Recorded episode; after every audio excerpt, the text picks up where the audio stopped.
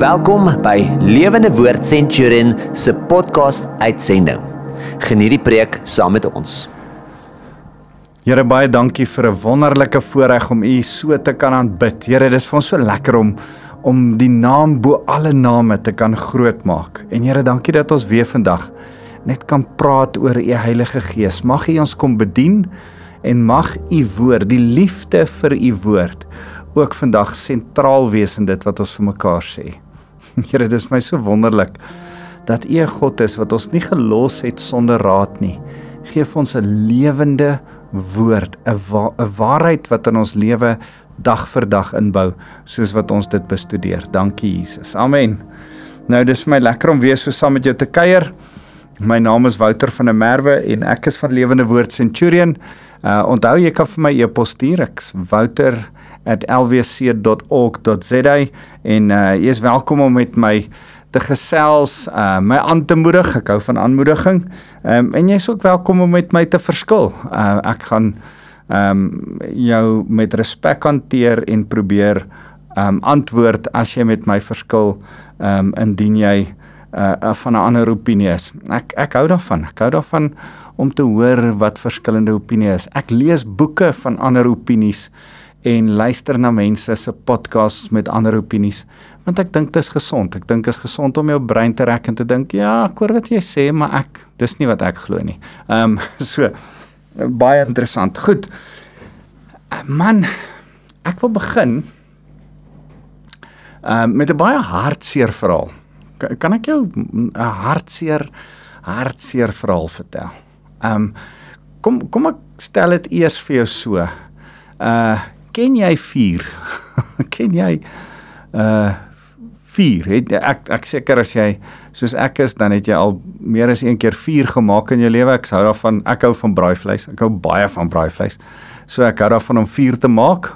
So ek dink ek ken vuur. Ek verstaan vuur. Ek verstaan die verbranding van vuur en ek verstaan so 'n bietjie van die wetenskap van vuur.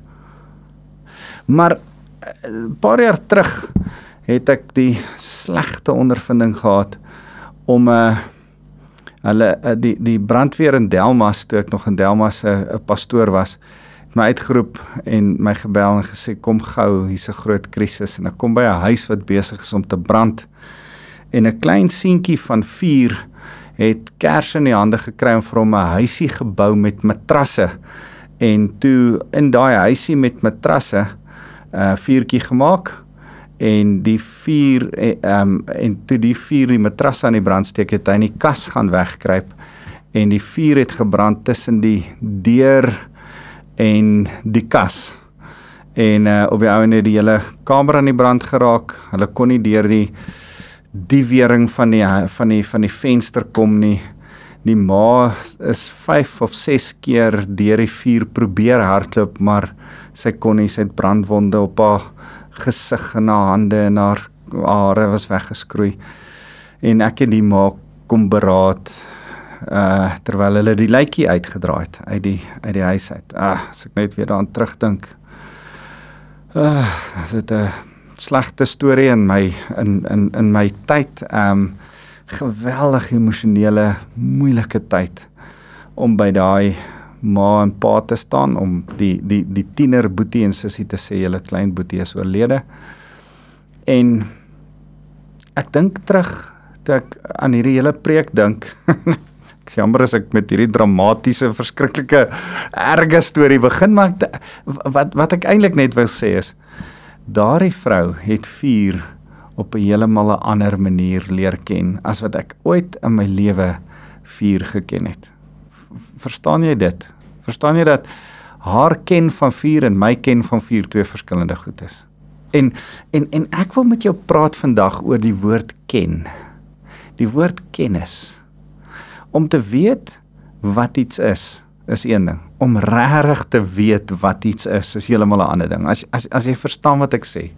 En en ek wil dit jy so dramaties ag, emosioneel, ek raak sommer emosioneel vir jou beskryf en sê, "Yes, ek dink ons ons maak te vinnig sê ons, ja, ek, ek ken dit, ek weet dit. Weet jy dit regtig?" Dit dis dis maklik om te sê ek dra kennis van of ek weet. En en ek wil sê kennis is nie boeke kennis nie. Kennis is nie Google nie. Kennis is nie goeie algemene kennis nie. Ek hou van algemene kennis. Ek my kinders geleer jy moet 'n lekker uh fris algemene kennis hê. Maar maar dis wêrelds. Al hierdie goed. Kennis is nie om slim te wees nie. Kennis is 'n intieme ervaring van iets wat jy beleef het waarin jy uh vir ander mense dit nie in woorde kan beskryf van die emosie, die diepte, die goed wat jy daarin beleef het nie. En nou sê die skrif ek en jy moet God ken. Dit is so mooi. Daai woord ken is die woord yada om die in in in Genesis uh 4 vers 1 staan daar en Adam het Eva beken Dis dis 'n baie interessante Afrikaanse woord. Ons praat nie van beken nie. Beken b is 'n is 'n oortreffende trapvoorvoegsel. Dit is dis iets wat ons insit en en ken is 'n intieme ken wat van die seksuele daad praat. Uh uh intimiteit op die vlak van die seksuele wat tot gevolg gehad het Kain en Abel. So uh dis interessant dat as die woord yada gebruik word in die skrif, dan is dit die intieme seksuele verhouding tussen 'n man en vrou partymal in die Ou Testament, maar meeste van die kere staan daar dat jy moet God leer ken en dat God jou wil leer ken. En, en een van die gedeeltes waarmee ek nog steeds besig is, onthou ek's met 'n reeks besig en ek wil vandag met die reeks afsluit en ek is ek besig met Jesaja 11 vers 1 tot 3. Ek wil dit weer vir jou lees. Maar 'n takkie sal spruit uit die stomp van Isaia, 'n loot sal uit sy wortels sal vrugte dra. Ons het gesê dis Jesus. Uh, uh die die die koningskap gaan afgekap word, maar dan gaan weer so 'n loetjie uitkom. Jesus gaan die koning word, die boom word wat uit hierdie loot uitkom. En dan sê ons hoe hoe gaan ons weet dis hy? Vers 2. Die gees van die Here, die gees van Jahwe sal op hom rus die gees van wysheid en insig, die gees van raad en sterkte, die gees van kennis en ons sag vrees vir vir die Here en en hy sal genot put uit die vrees vir die Here. En en verlede week ons het gepraat oor ons het begin deur te, te sê vrees vir die Here is waaroor alles gaan. En en en vandag gaan ek daarmee eindig ook om vir jou te sê jy het nodig om die Here te leer ken sodat jy die Here vrees. En hoe meer jy die Here vrees, hoe meer leer jy hom ken. Dis net een van daai goed. Maar maar toe praat ons oor die Gees van die Here, die Heilige Gees wat op ons rus. Die rus is 'n interessante ding. Ons hoef nie te werk vir die Heilige Gees nie. Hy's 'n geskenk aan ons. En dan die Gees van wysheid en insig. Verlede week het ek gepraat oor insig, raad en sterkte. En en vir my is daai drie goed werk dit so. Insig is ja, ek klik ek het 'n probleem. Here, wys my u my probleem uit u perspektief uit en wys my met ander woorde wat eintlik die probleem is. In my gebedslewe is dit 'n ding om te vra. As jy in die oggende bid, dan dan sê Here, ek sit met hierdie persoon wat ek gaan sien, ek sien met hierdie uitdaging, ek sit met hierdie probleem, ek sit met hierdie krisis in my lewe. Here, wat's eintlik die probleem sodat jy kan insig kry. Die gees van insig sal jou insig gee. En dan die gees van raad dan sê hy vir jou, "Goed, kan ek jou nou raad gee? Dis wat eintlik hier aan die gang is, maar om dit op te los, moet jy dit, dit en dit doen." En en dan kom daar die gees van sterkte om jou die manne moed te gee om deur te druk. Om juis dit te doen waarvoor jy nie altyd die guts het om te doen nie. Ehm um, want dit help nie jy, jy jy kry net van die Here af raad nie. Jy moet dit kan doen ook. Jy moet kan deurdruk. Nou nou hierdie woord uh vir die gees van kennis. Ons onthou ons het gesê daar's net een Heilige Gees, groot G met hierdie sewe geeste, klein g is eintlik gesindhede, ingesteldheid. Um 'n 'n manier hoe ons onsself tot die lewe rig. En um En en en ek wil vandag met jou praat oor die gees, die ingesteldheid, die gesindheid van kennis wat jy moet hê om om so leerbare gees te hê. En nou wil ek vir jou sê pertinent soos wat ek al reeds gesê het, dit is nie boeke kennis, slim wees, uh weet wat ander nie weet nie, selfs die ervaring in 'n sekere veld het wat ander nie het nie. Want want dis die ding. Party mense is 'n uh, uh, ervare elektriesien of party mense is baie goed met kinders of party mense kan klank goed doen of ander mense kan uh geweldig goed na mense die mediese aspek van 'n mens se liggaam kyk en weet spiere, rug, dit dit dit Uh dis interessant ek praat hierdie week oor oor oor uh, chirurge hoe die een ou net 'n hand opereer maar dan weet hy later nie meer hoe om antibiotika voor te skryf en hierdie dingetjie en daai dingetjie of die een ou se kniegdokter hy kan hy kan nie jou oor of jou oog dokter nie dis hoe dit gaan Maar ek ek's nie besig om oor daardie kennis te praat nie. Ek praat oor hierdie kennis waar waar hierdie woord da'at, die gees van kennis vandaan kom.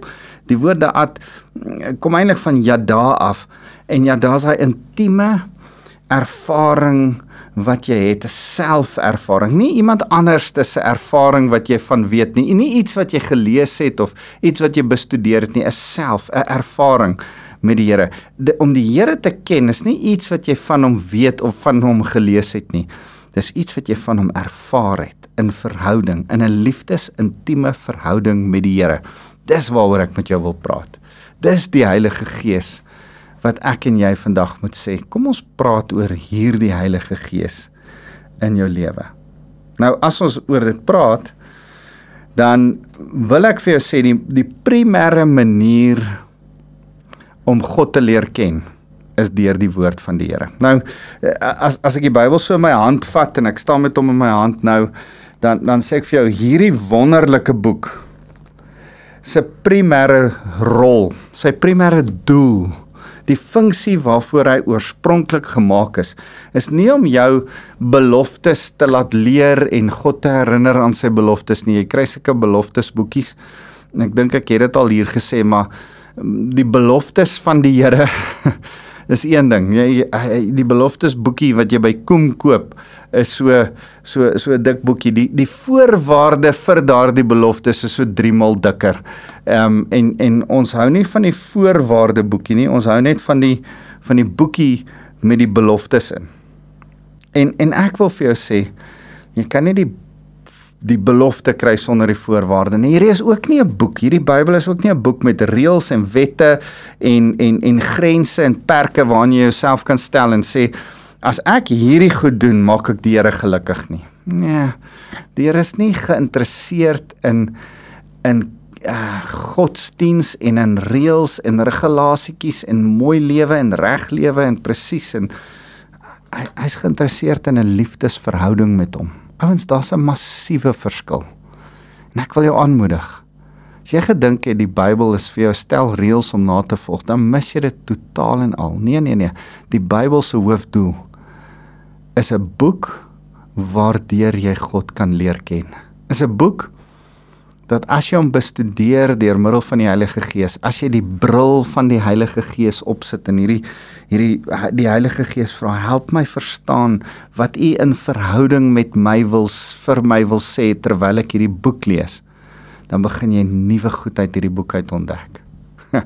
ek ek wil um so 'n 'n belydenis teenoor jou doen. Ek's nou midde in Jeremia um, in my Bybelstudie tyd. So ek lees 'n hoofstuk 'n dag. Um 'n Bybelstudie in die oggende en dan skryf ek so ietsie en dan post ek dit op ons Lewende Woord Centurion app. Jy kan gerus ons app aflaai as jy wil. Um of ek uh sit dit op 'n WhatsApp groepie. En uh ek is besig met Jesaja, uh, ekskuus, Jeremia die een oggend, die volgende dag Joshua die volgende dag Deuteronomium. So ek is gewoonlik Uh dit het begin by twee Ou Testamentiese boeke en 'n Nuwe Testament. Twee Ou Testamentiese, Nuwe Testament. Maar nou is ons al lank al klaar met die Nuwe Testament. Nou is ek by die laastes van die Ou Testament boeke wat ek vir heel laaste gelos het waarvoor ek nie baie lus was nie. Jeremia, Deuteronomium, Joshua. en die Here is so getrou. Ek kan nie vir jou sê nie weer vanoggend kry ek soveel waarde, soveel skatte uit die woord uit terwyl ek daai hoofstuk lees.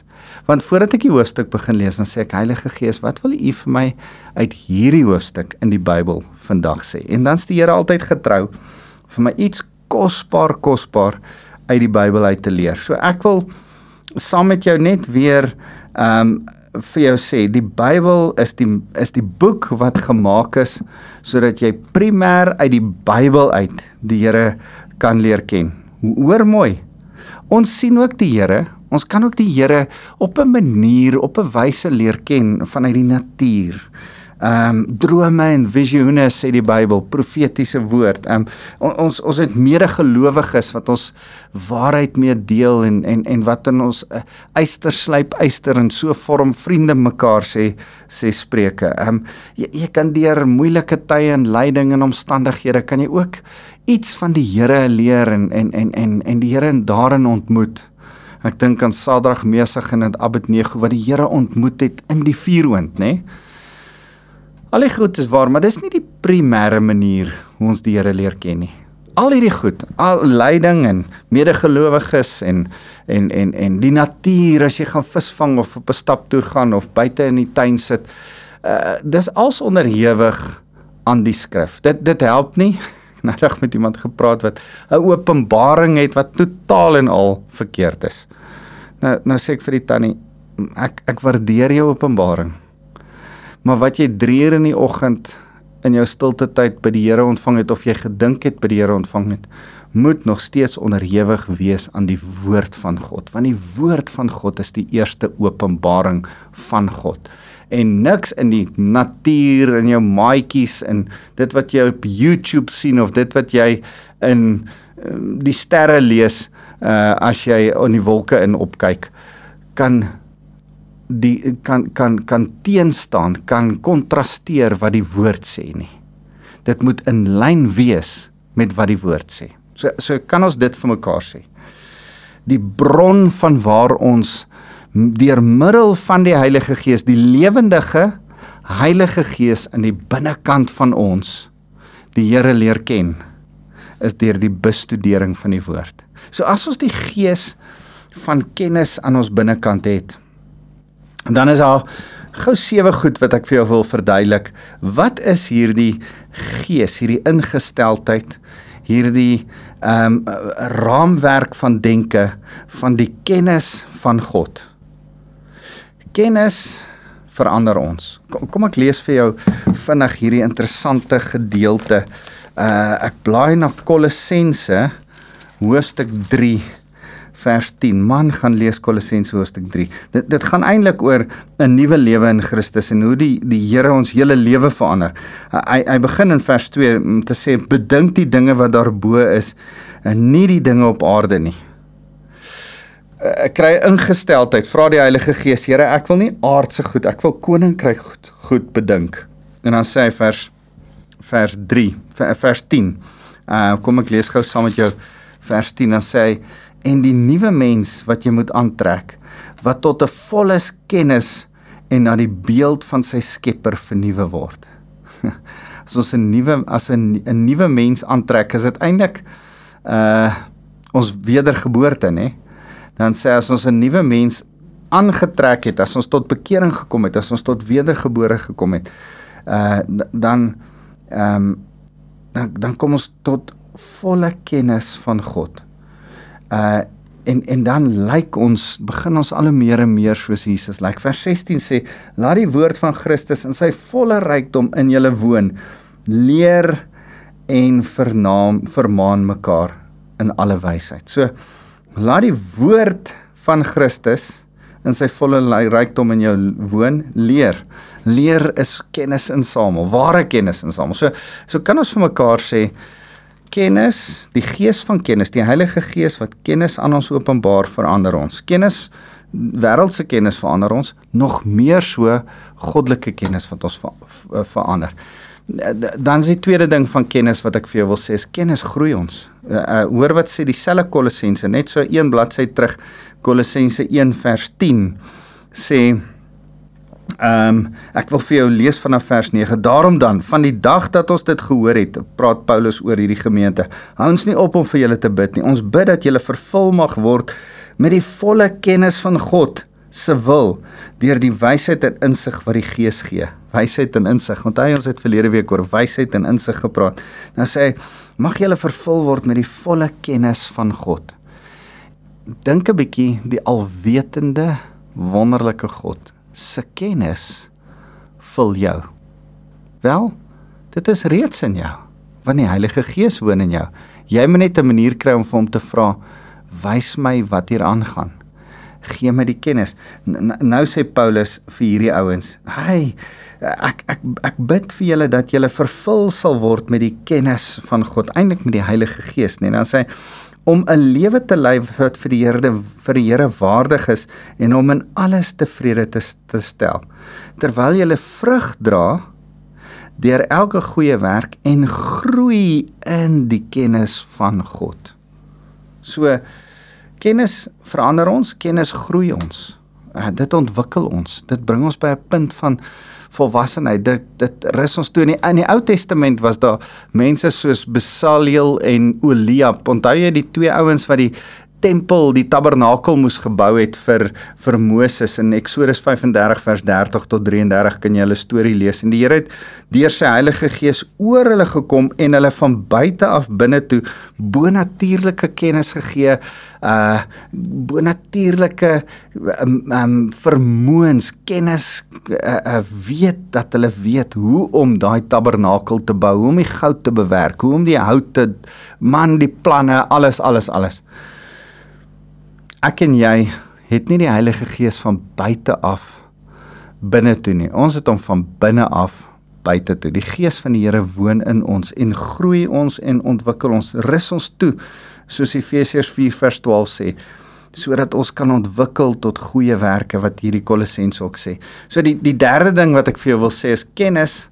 Um in hierdie groeiende al is dit gebrekkig, dis dit dit dit dit, dit groei nog steeds vorentoe vat vat die Here ons kennis wat ons het hier binne in ons die Heilige Gees kennis en en en die Here sê oor die kennis wat jy het dit stel hom tevrede.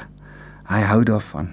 Hoor wat sê hy hier in vers 10 om om 'n lewe te lei wat vir die Here waardig is en hom in alles tevrede te stel. Kennis stel die Here tevrede. Die vierde ding wat ek vir jou wil sê is 'n gees van kennis, die Heilige Gees van kennis in jou bring vrees vir die Here en vrees vir die Here bring kennis van die Here. Dis dis asof jy hoe meer ons sag en respek jy vir hom het, hoe meer wys hy homself aan jou en hoe meer jy sien wie hy is, hoe meer ons sag en respek het, het jy vir hom. Maak dit vir jou sin? As jy, as jy begin ontdek hoe groot en heilig man as ons net begin dink aan heilig sonder sonde. Dis iets wat ek wil hê ek moet op 'n bank gaan sit een middag, een Saterdagmiddag die hele middag en net gaan dink. Jy skryf die woordjie heilig op 'n stuk papier. Jy sit dit voor jou neer en jy gaan top oor die woord heilig. En hoe meer jy dan begin vrees vir die Here, ontsag hê, respek hê, groot waardigheid. Here, wat sal dit in wat sal dit beteken as u sonder vlek of rimpel is? Absoluut, absoluut heilig. Hoe hoe meer kennis begin daar in jou kop ontstaan van wie hy is en hoe meer ontzag het jy vir hom. So ek ek wil gou vir jou hierdie Spreuke uh, 25 lees. Dit het my nogal so geseën.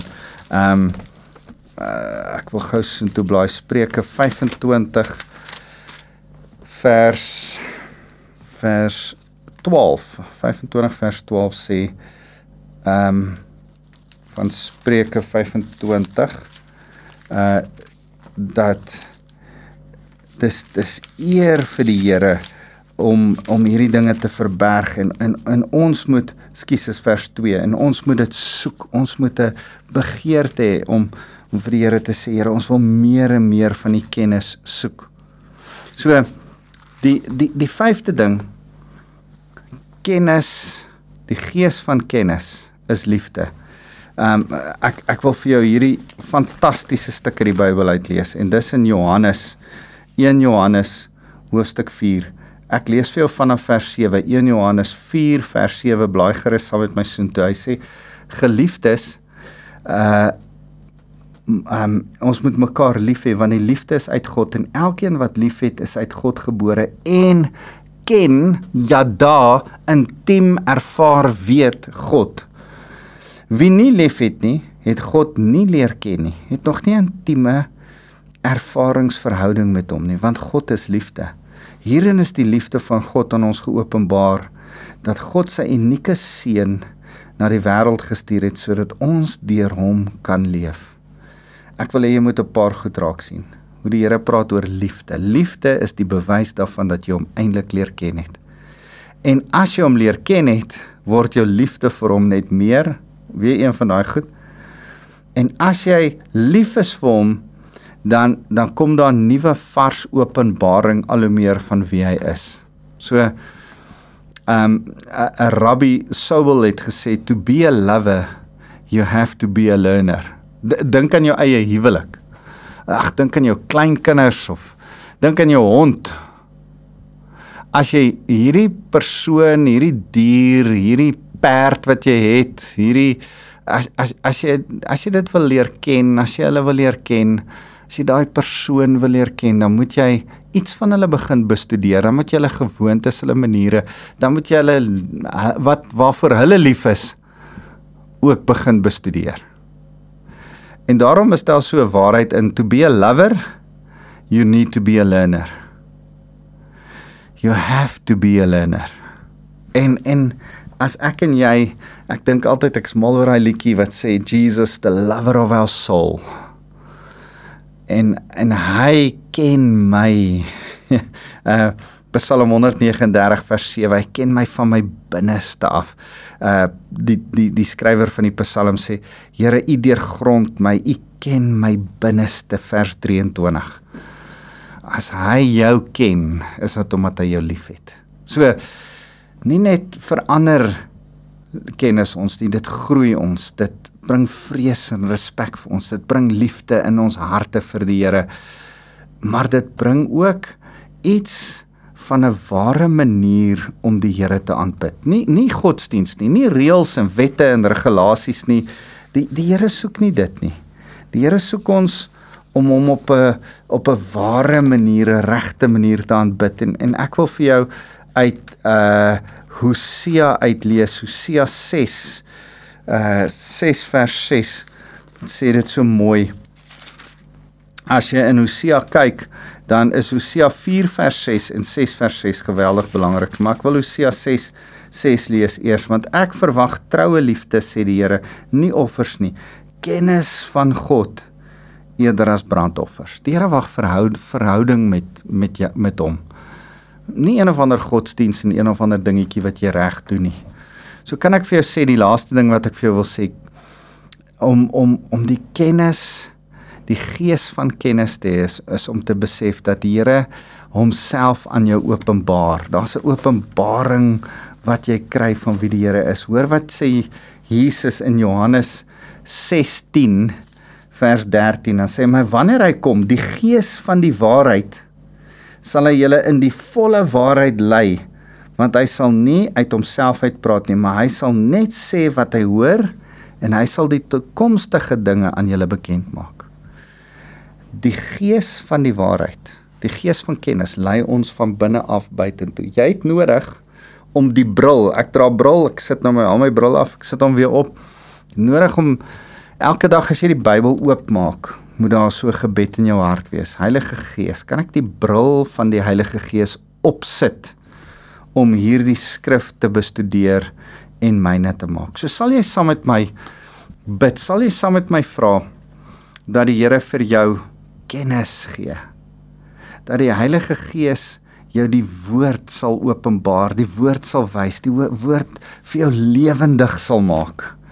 Ehm um, wa, want daar's goed om uit te sorteer op in jou lewe. Hebreërs 4 vers 12 sê die die woord is skerper as 'n tweesnydende swaard wat binne in jou kom oopsny die issuetjies wat in jou lewe uitgesorteer moet word. Laat toe dat die Here met sy kennis, met sy openbaringskennis kom uitsorteer wat in jou lewe nie reg is nie. Hoor wat sê Hosea 4 vers 6. My volk uh, kom om gaan ten gronde weens 'n gebrek aan kennis. Kennis is 'n intieme verhouding met die Here. Omdat hulle dit nie het nie. Nou sê hy omdat jy die kennis verwerp het, sal ek jou verwerp. omdat jy nie meer vir my priesterdiens doen nie, omdat jy die wet van jou God vergeet het, sal ek jou seuns vergeet. Hy sê sê hier volk omdat jy nie my dien met jou hele hart nie, omdat jy nie meer die Bybel lees nie, gaan ek nie meer by jou wees nie, Israel.